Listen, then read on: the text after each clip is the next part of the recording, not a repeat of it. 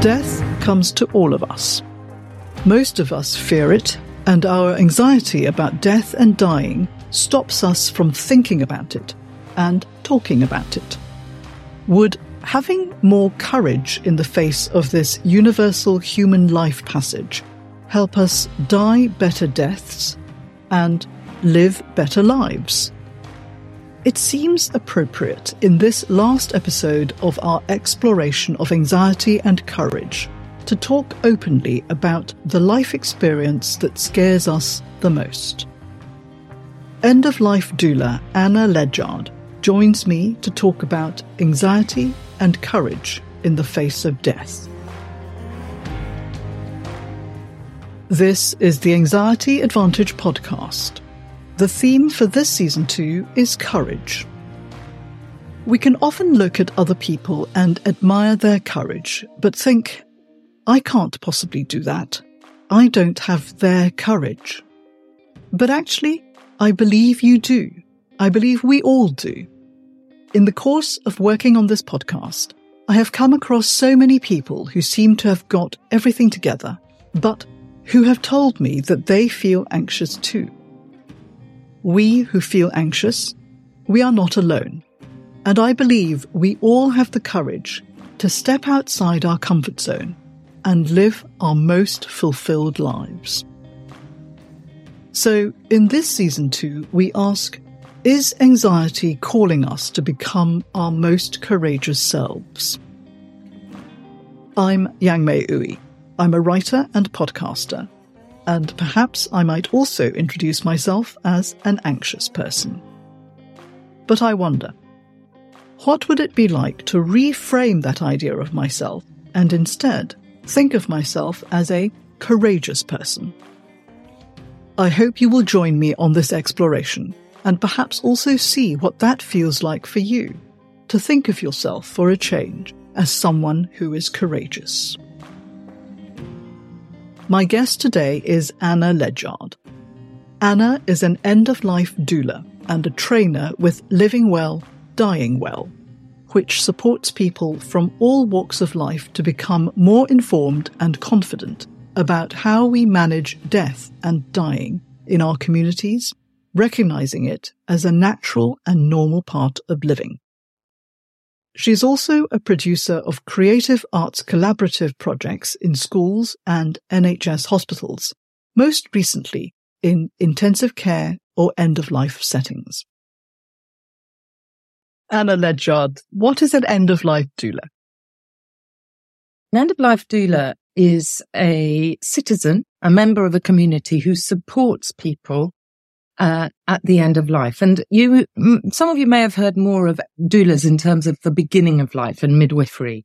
And in a sense, the end of life doula has come from that concept of caring for people uh, within their community, not necessarily always at home, and but supported by community. So doulas very much are there to help give confidence to individuals, to families, to be involved with those who are dying, whom they know and love. So we do some very practical things like we prepare people a little bit to anticipate what happens to the physical body as someone untethers from life. And just to emphasize, every death, of course, is different, but there are some signs that sometimes it's helpful for people to know about. We help people to plan, to think a little in advance what they might like for themselves, what they might like with their families, with their friends, with others, to think about what will matter to them or what does matter to them at this really important moment in life. We talk about our values really as of simplicity.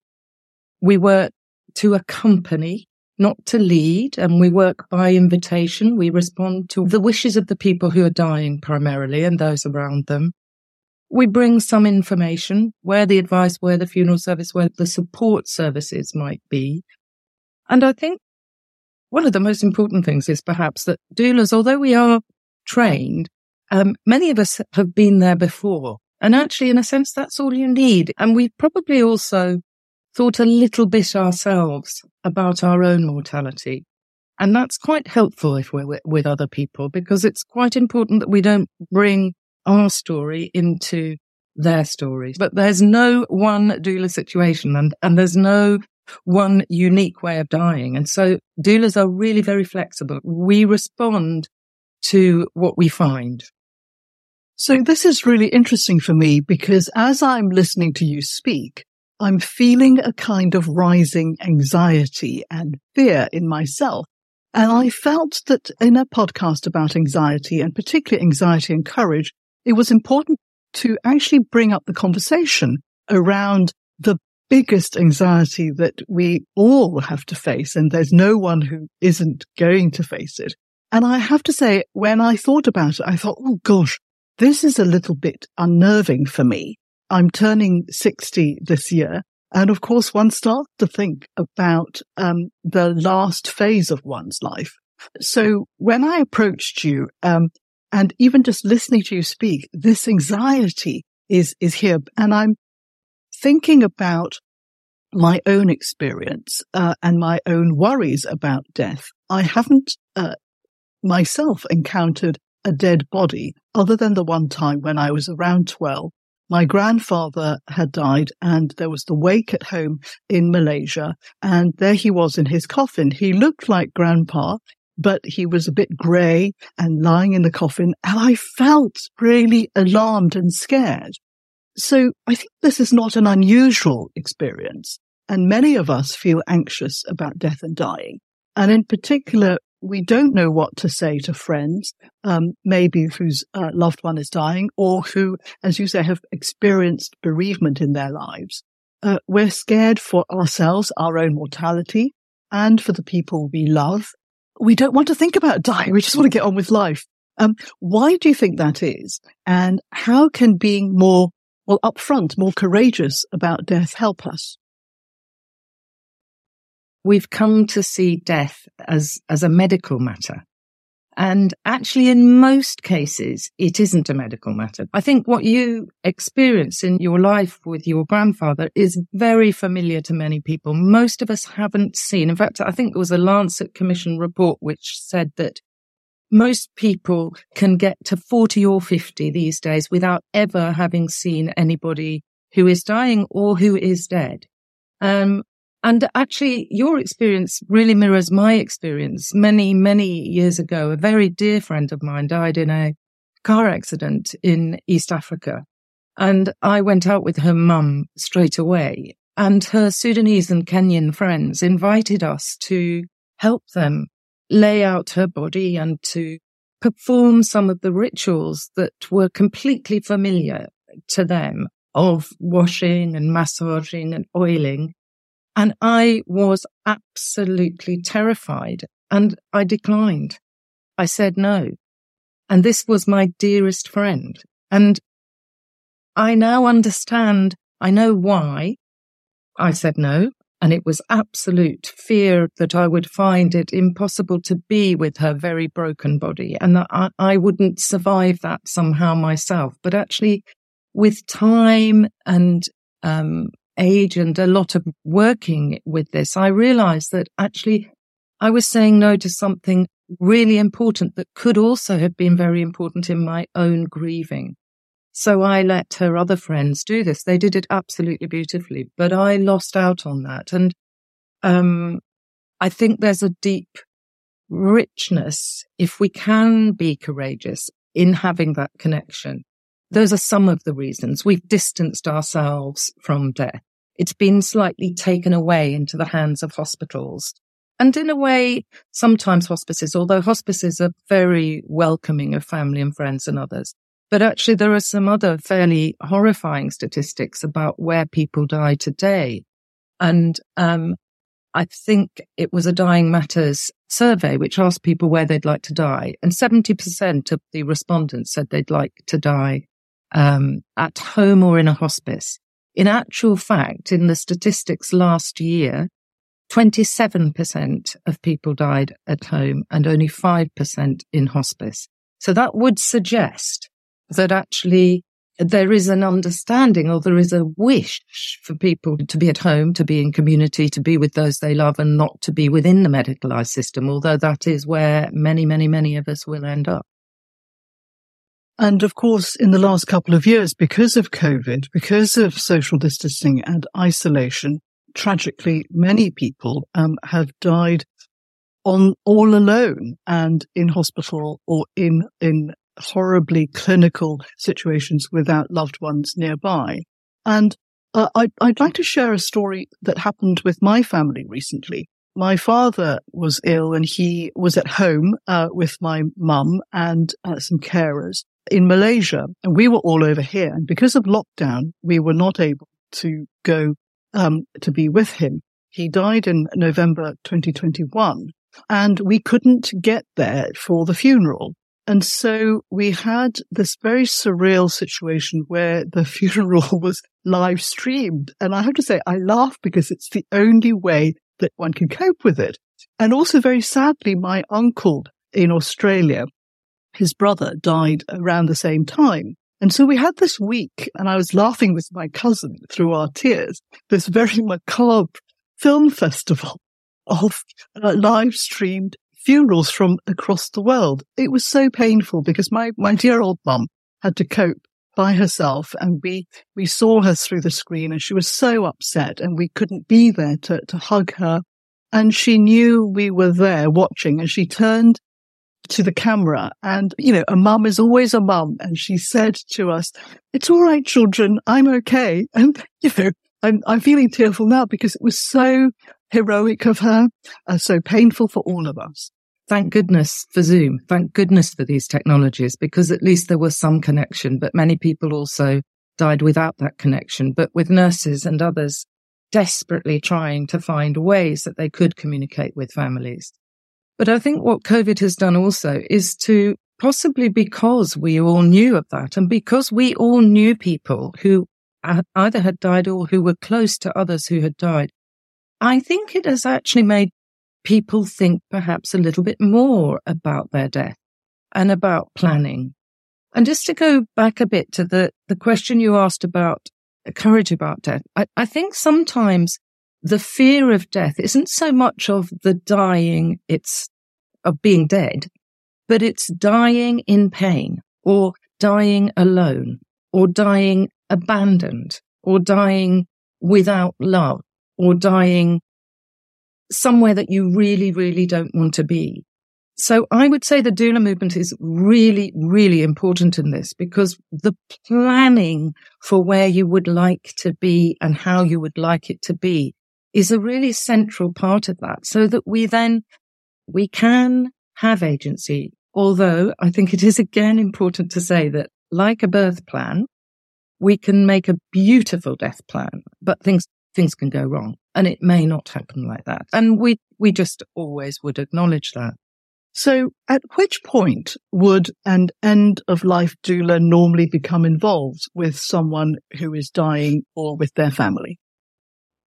Again, there's no one model for this. so perhaps an official model would be that they might get a referral from our association, which is called End of Life Doula UK, which is growing. For example, it's still tiny in relative terms, but last year it received over 300 requests from people. Uh, and it has 256 active doula members. So you might receive a referral. That could be from a family who are at any point in, in this journey. It could be that they've just received for a member of a family or an individual has just received a diagnosis of an illness, which it looks as though it's terminal it could be a family who are living with someone who is, and they're in need of a little bit more support. It could be somebody who's in a volunteering situation in a hospice. We work in many, many different play, play, ways. It may be actually uh, very simply someone in a community whom we know about who actually has a need for just a little bit of extra help. It might even be, you know, walking the dog, doing the laundry. Doulas are prepared to meet the need where it arises. Most doulas are trained in advanced planning, talking about advanced planning.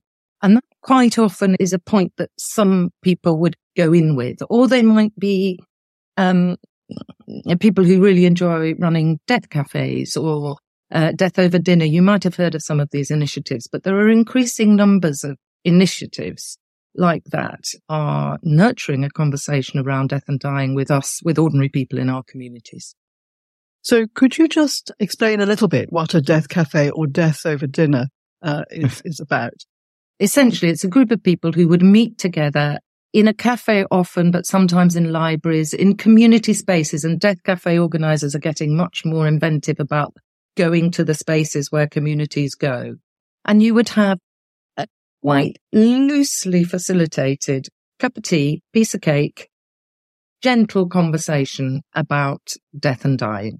And uh, they then can go in all sorts of different directions. And the death over dinner is a similar thing. And again, you can look it up. There's a death over dinner process, which people could follow.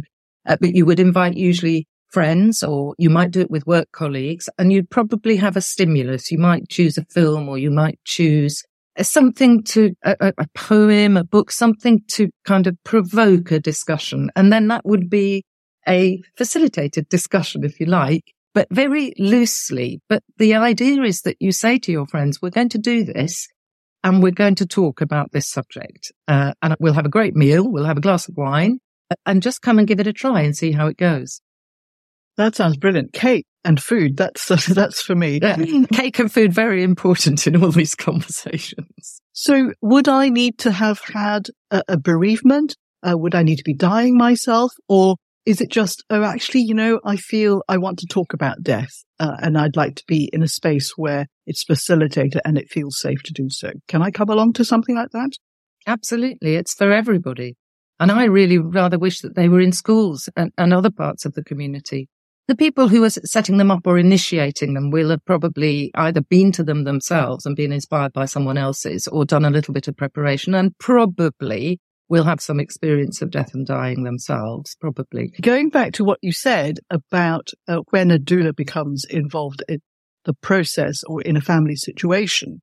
So if maybe a family member or myself has a diagnosis or, or isn't actually uh, on the deathbed, uh, but we're at a very early stage in the situation and we're kind of going, Oh my God, I don't know what to do. I don't know what to do. This is all too overwhelming. I could Google end of life doula UK and try and talk to someone who has experience of this situation that's beyond the medical side of things. Absolutely. That's absolutely right. And they would. So you'd initially have a conversation with one of the, one of the referral team who would talk, you would talk about your situation. They would listen and then, uh, they would try to match you up with someone not only someone who's in your area geographically, but they're very careful also to match you up with someone who might be a match for you. Because of course, this is a relationship about something deeply important to each family and a, a stranger, somebody that they don't know.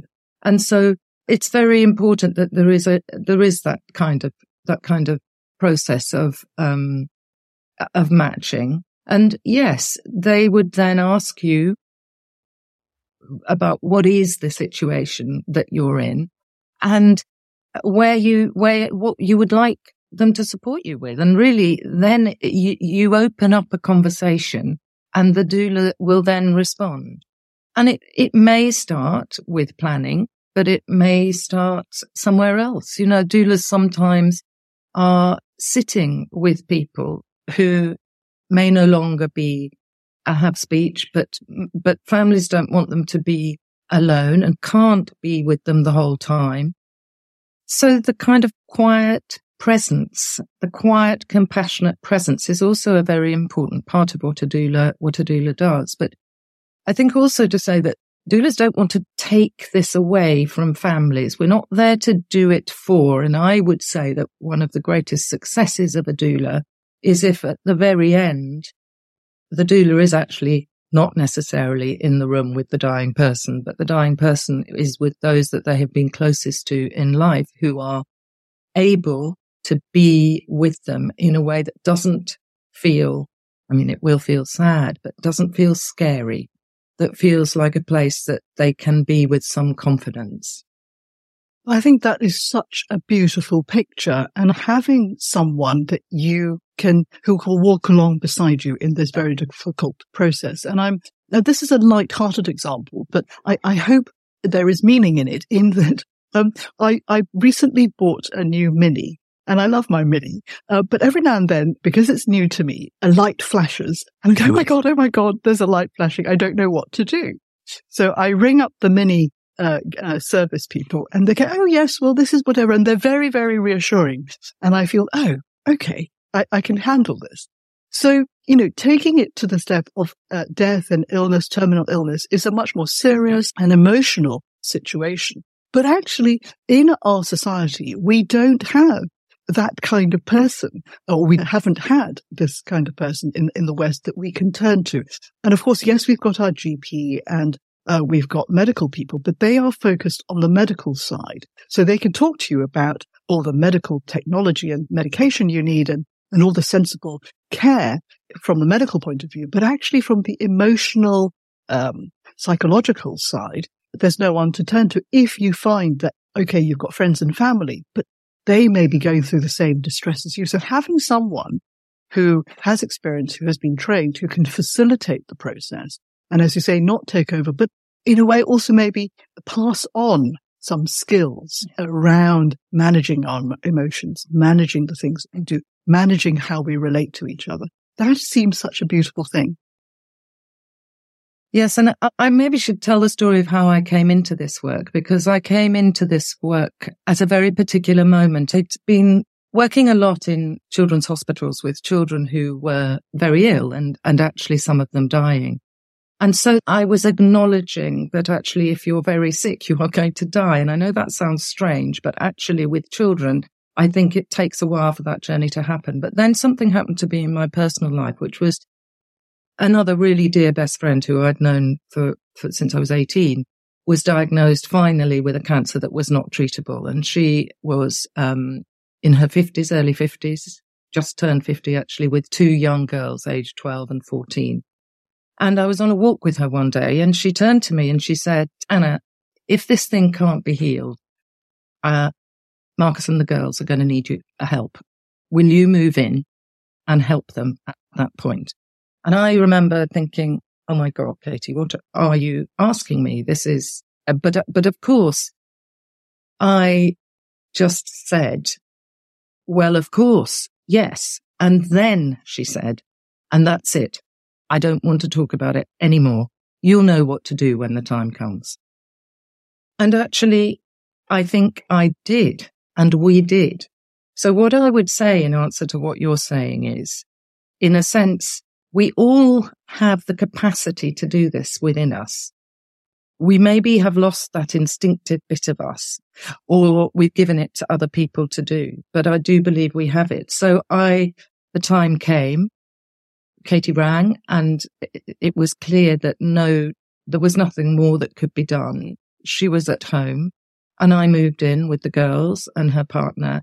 And for the last week, we had an extraordinary week in which Katie slowly left us in terms of her consciousness and then finally physically left us.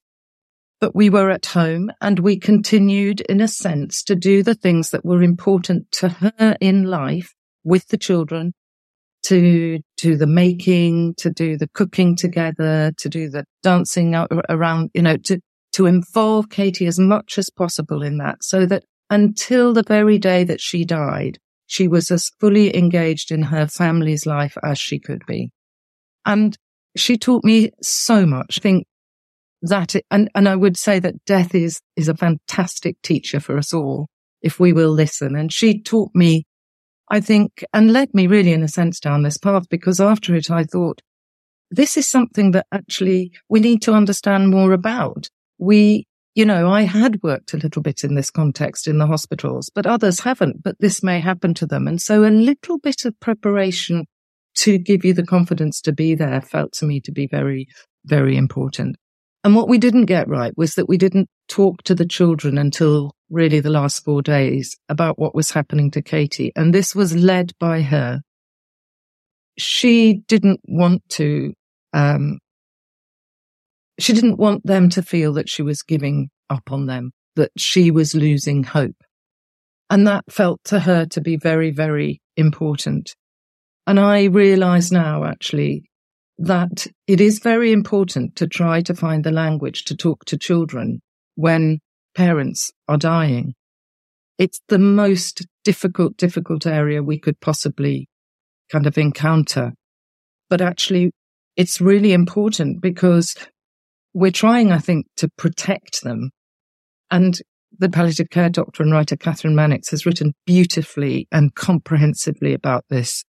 She talks about the fact that protecting them doesn't mean not telling them. And she also gives some really interesting um, ideas, which is that by the time children are four years old, they can understand that death has happened. But not until they're five or six do they understand that it isn't reversible. So they need to be told that they won't be seeing them again.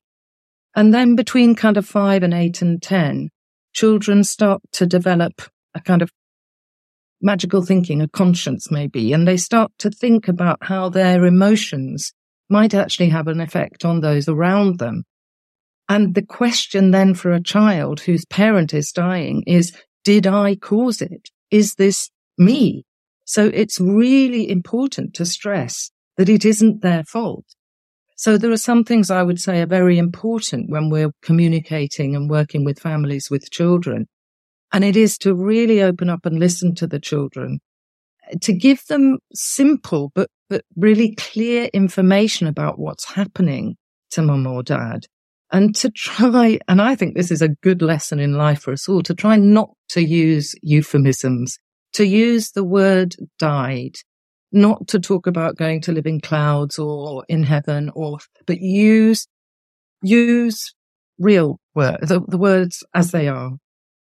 And also, it's okay for adults to show their feelings in front of children. And sometimes I think we feel we don't want to be distressed because it's going to distress the children. But actually, what we're doing is to providing a model for them of what it's like to talk about our feelings. And that can only be a good thing for a child. And of course, just to be positive, to reassure and reassure. But it's the most difficult, difficult, difficult time when there are children around.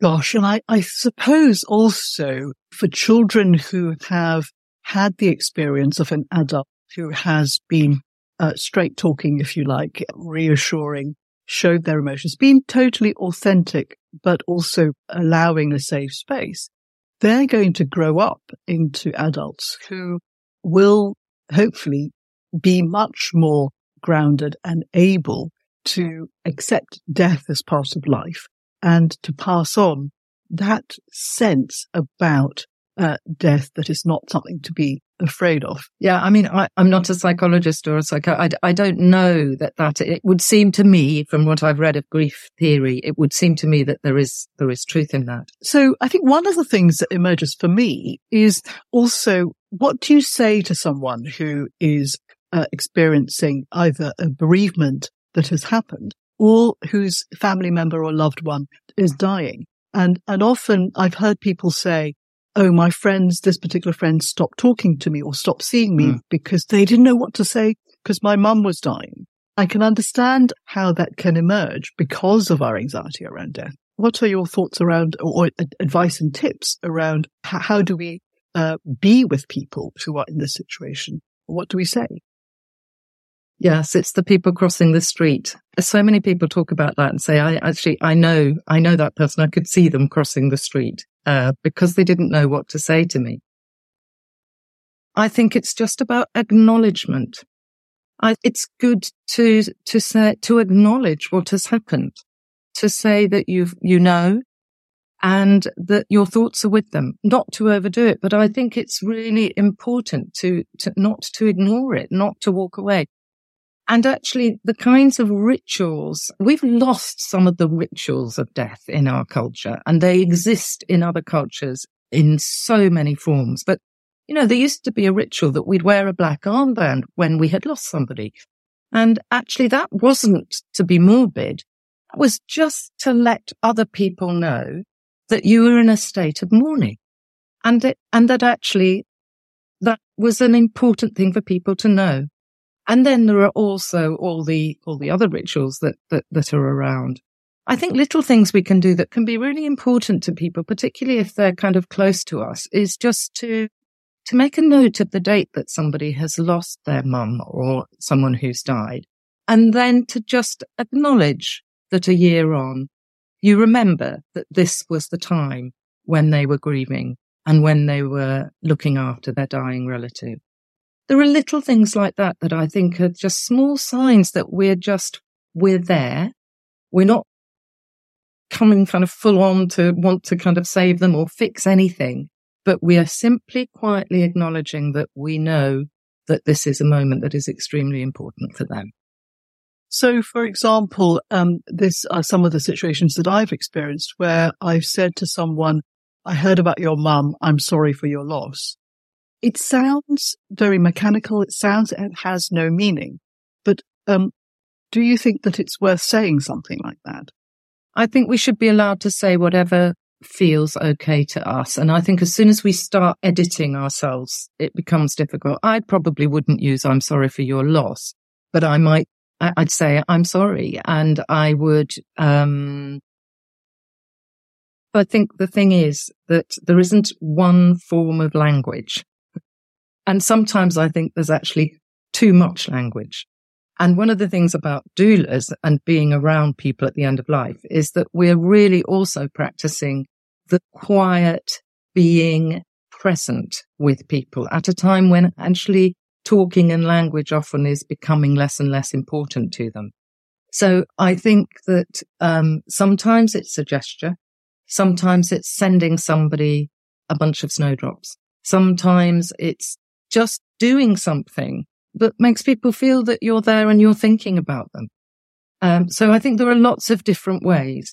But, but we get very stuck with our language, don't we? We get very stuck with the right words. And then sometimes we feel, oh, it's all come out wrong. I didn't mean to say that. So the action sometimes might be simpler than the language. Mm. And, and uh, in the situation where people are far away, I've sent WhatsApps that just say, thinking of you, no need to reply. I think the no need to reply really, really important. Just we're here. We're mm-hmm. here. We will always be here where you can call on us, but you don't need to reply, but just know that we're here. It's really important. And to acknowledge that, you know, the other thing about grief, which I know we're much better at these days is, you know, gone are the days when people would come up to you two weeks after someone has died and said, have you recovered yet? I mean, we now understand that grief, grief is with us forever in different ways. It moves through our lives in waves. It comes and it goes it, it, things get better. It's much, uh, in some respects, but then there'll be moments that we don't expect, sometimes years from our bereavement, when something just comes and hits us and it's right back with us as if it was yesterday. And I think that acknowledgement of the time taken is really, really important. So just for all of us to take care around that and to allow grief and to really you know, to allow people to be grieving. Would an end of life doula work with a doctor uh, and the NHS? Or if, if I were to involve an end of life doula, do I need to hide that from my doctor? Oh, no. No, not at all. Doctors don't necessarily know who or what a doula does. So one of the things I think that doulas need to be better at articulating is what they do so that because they can very much be you know, we're moving into this new, um, uh, more personalized health and care, more localized health and care, particularly around palliative care. So actually, the people like doulas could be a very important part of this. There's a kind of movement towards compassionate communities, which is a public health initiative and doulas are very linked into that model. And in that model, yes, you would absolutely work in partnership with your with your client or the person that you're working with and obviously their GP, their care team, you would be part of that care team. It would be hoped. But I have had situations where a doula's been in a hospital and the doctor uh, hasn't known why they were there or what their purpose was. And that needs then to be explained and the family would hopefully support that. But in some cases, or in one case I heard of recently, there wasn't a Abdullah was supporting an individual without family. So then that will need sometimes some careful kind of mediation.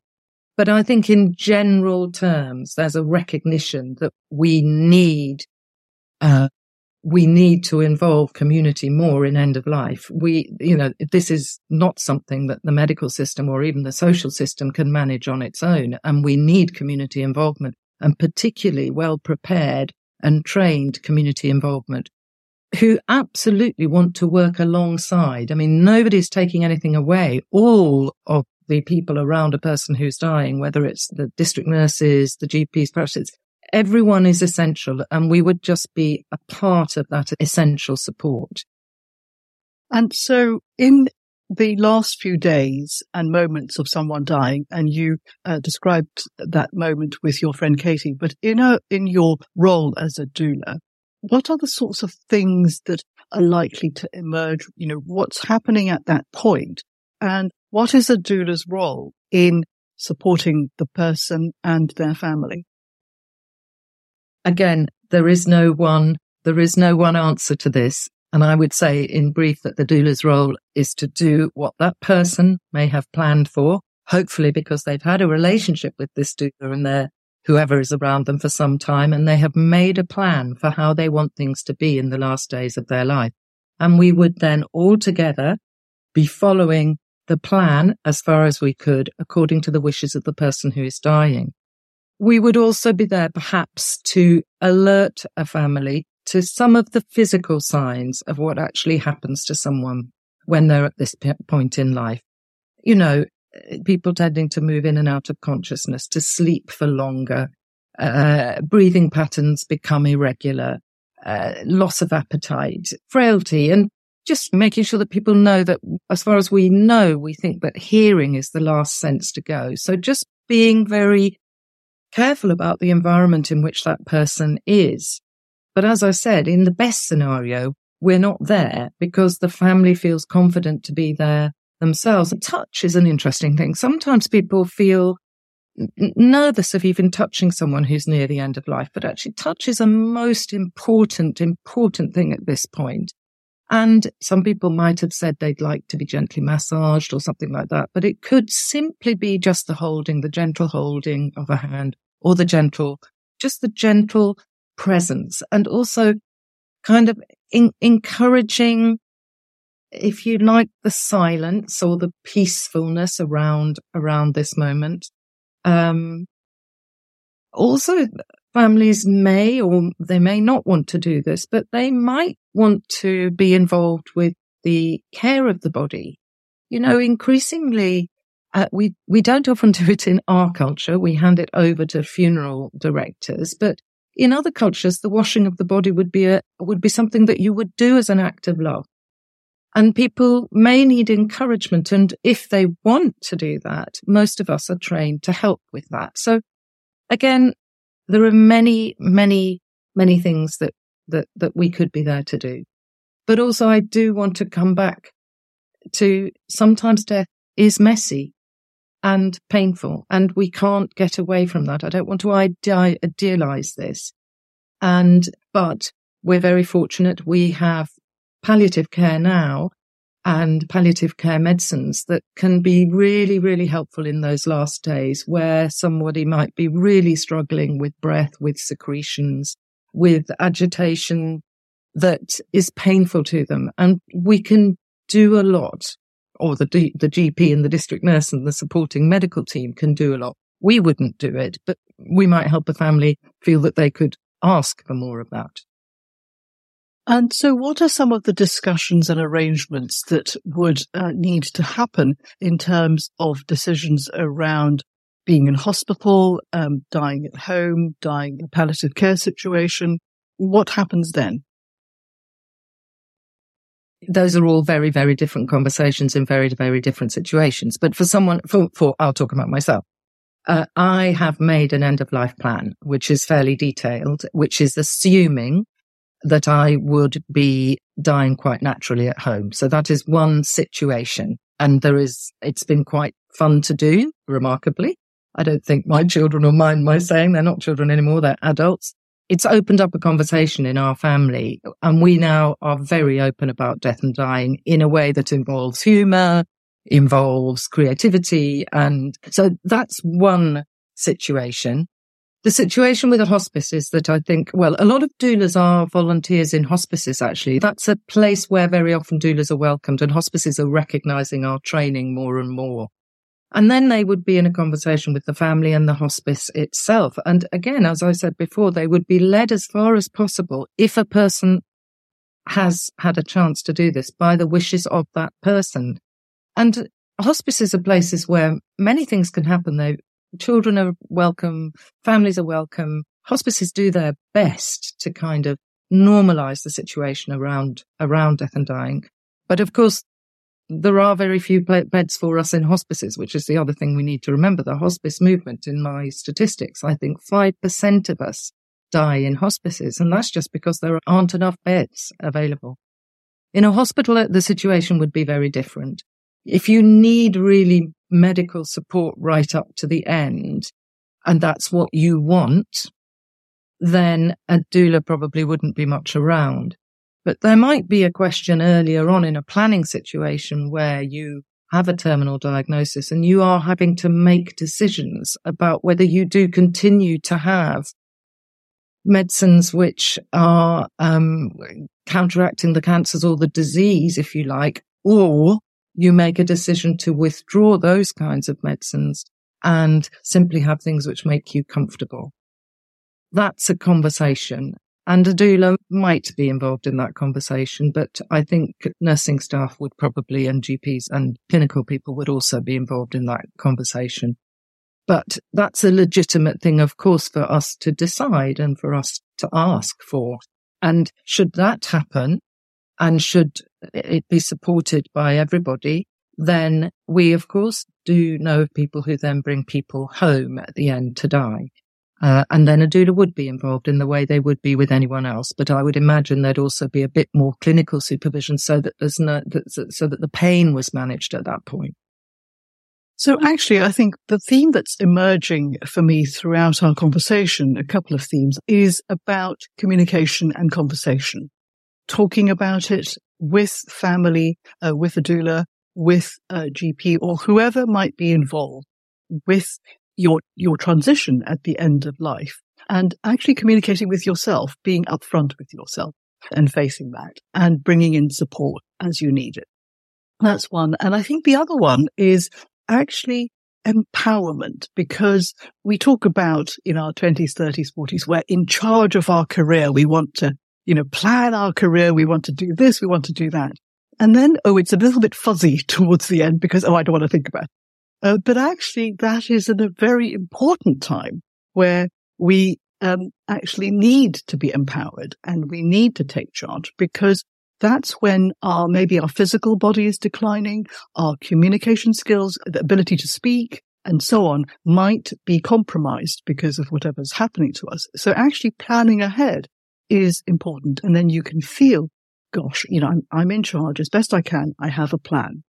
And actually for family, and so I'm a, trained as a lawyer and uh, from the legal point of view, of course, one of the most important things when you're planning for death is your will and uh, planning for decline is uh, powers of attorney for health and for finance.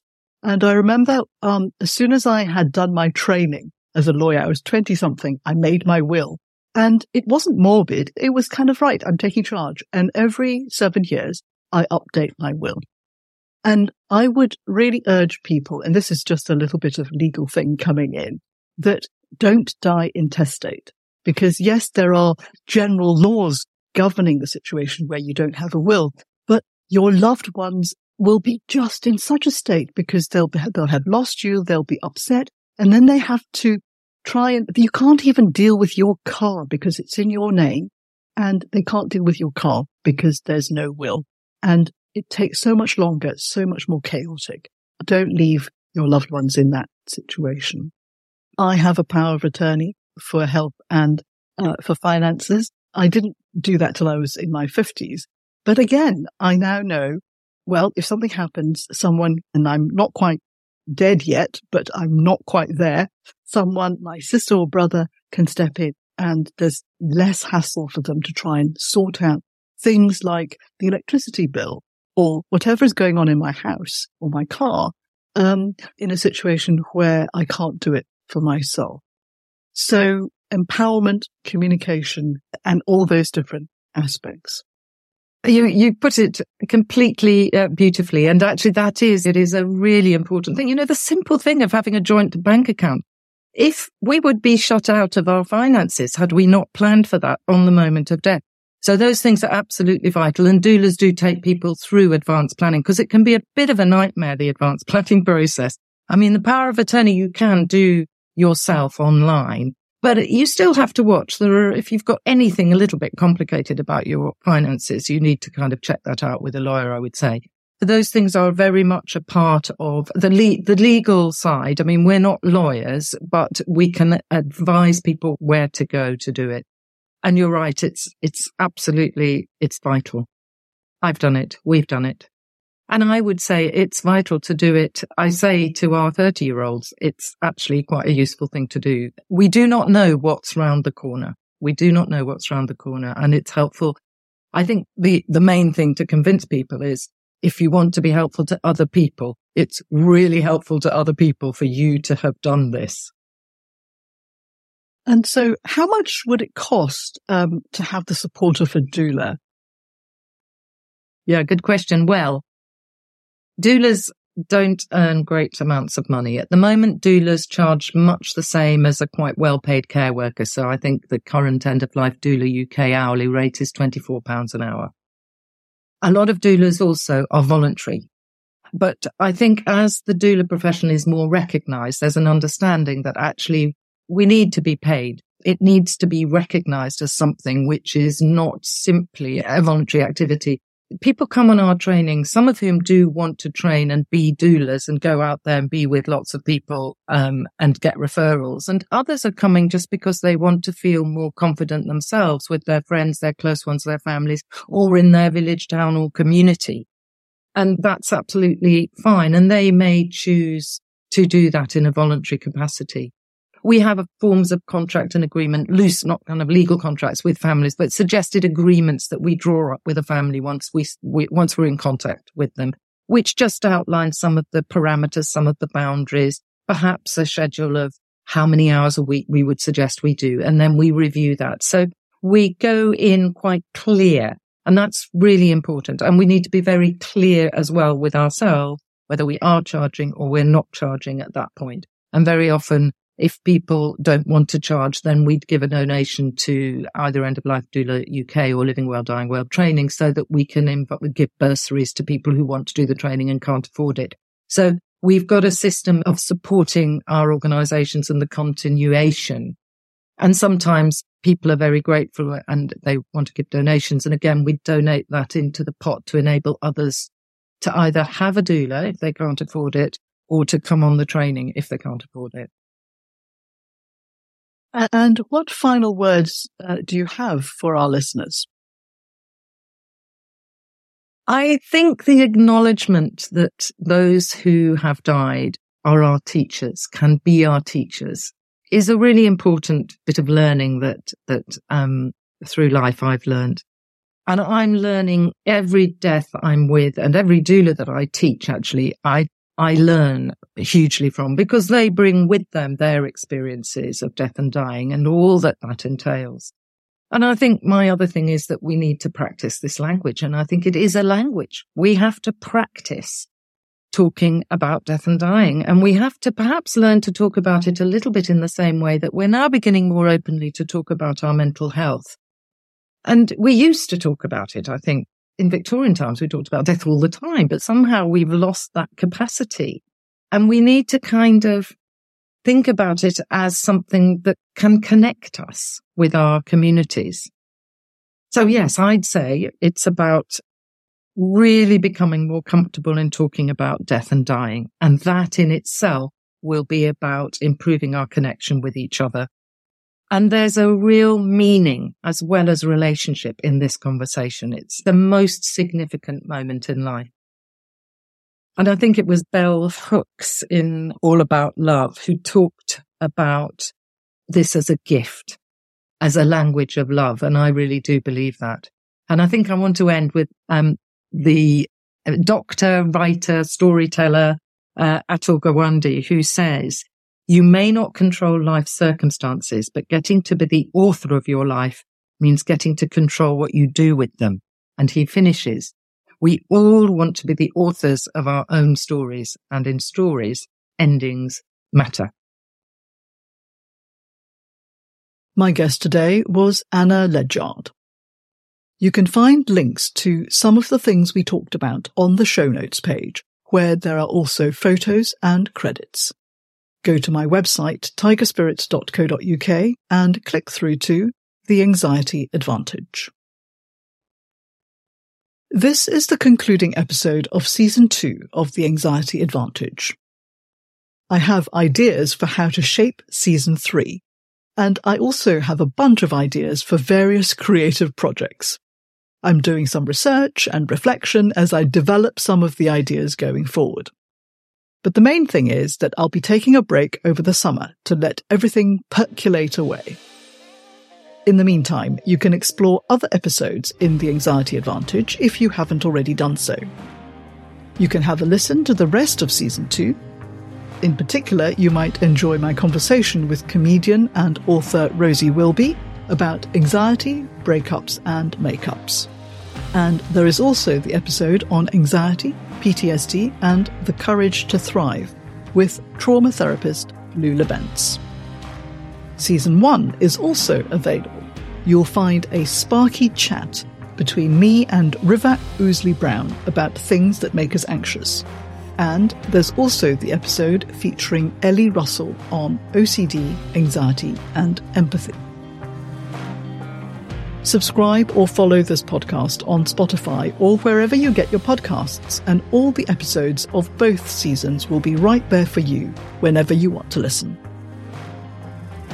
These podcasts share my personal experience and perspective, and I do not claim to speak for everyone who may be living with anxiety. I am not an expert and have no medical or counselling qualifications. The content of these podcasts is for informational purposes only. Views expressed by my guests are entirely their own and do not represent my views. If you are affected by anything in these podcasts, please seek the advice of your doctor or other qualified professional. I hope you will follow or subscribe to the podcast wherever you listen to your podcasts. It's free. Also, if you have particularly enjoyed this episode, I hope you will leave me a lovely review on your podcast app, or simply give the podcast a positive star rating. That will tell the algorithm elves that this is a podcast worth listening to, and hopefully that will help other anxious or courageous people find the anxiety advantage. Or please do share this podcast with your friends by email, WhatsApp, or wherever you share stuff. Wouldn't it be fantastic if more people could find out that they are courageous types rather than anxious types? I'm Yang-May Ooi. The website link again is tigerspirit.co.uk and please click through to The Anxiety Advantage. You can find me on Twitter, Facebook, and Instagram, where I am at Tigerspirit UK. Or you can simply Google the podcast, The Anxiety Advantage, and my name, Yang-May Ooi. Thank you for listening and see you again soon.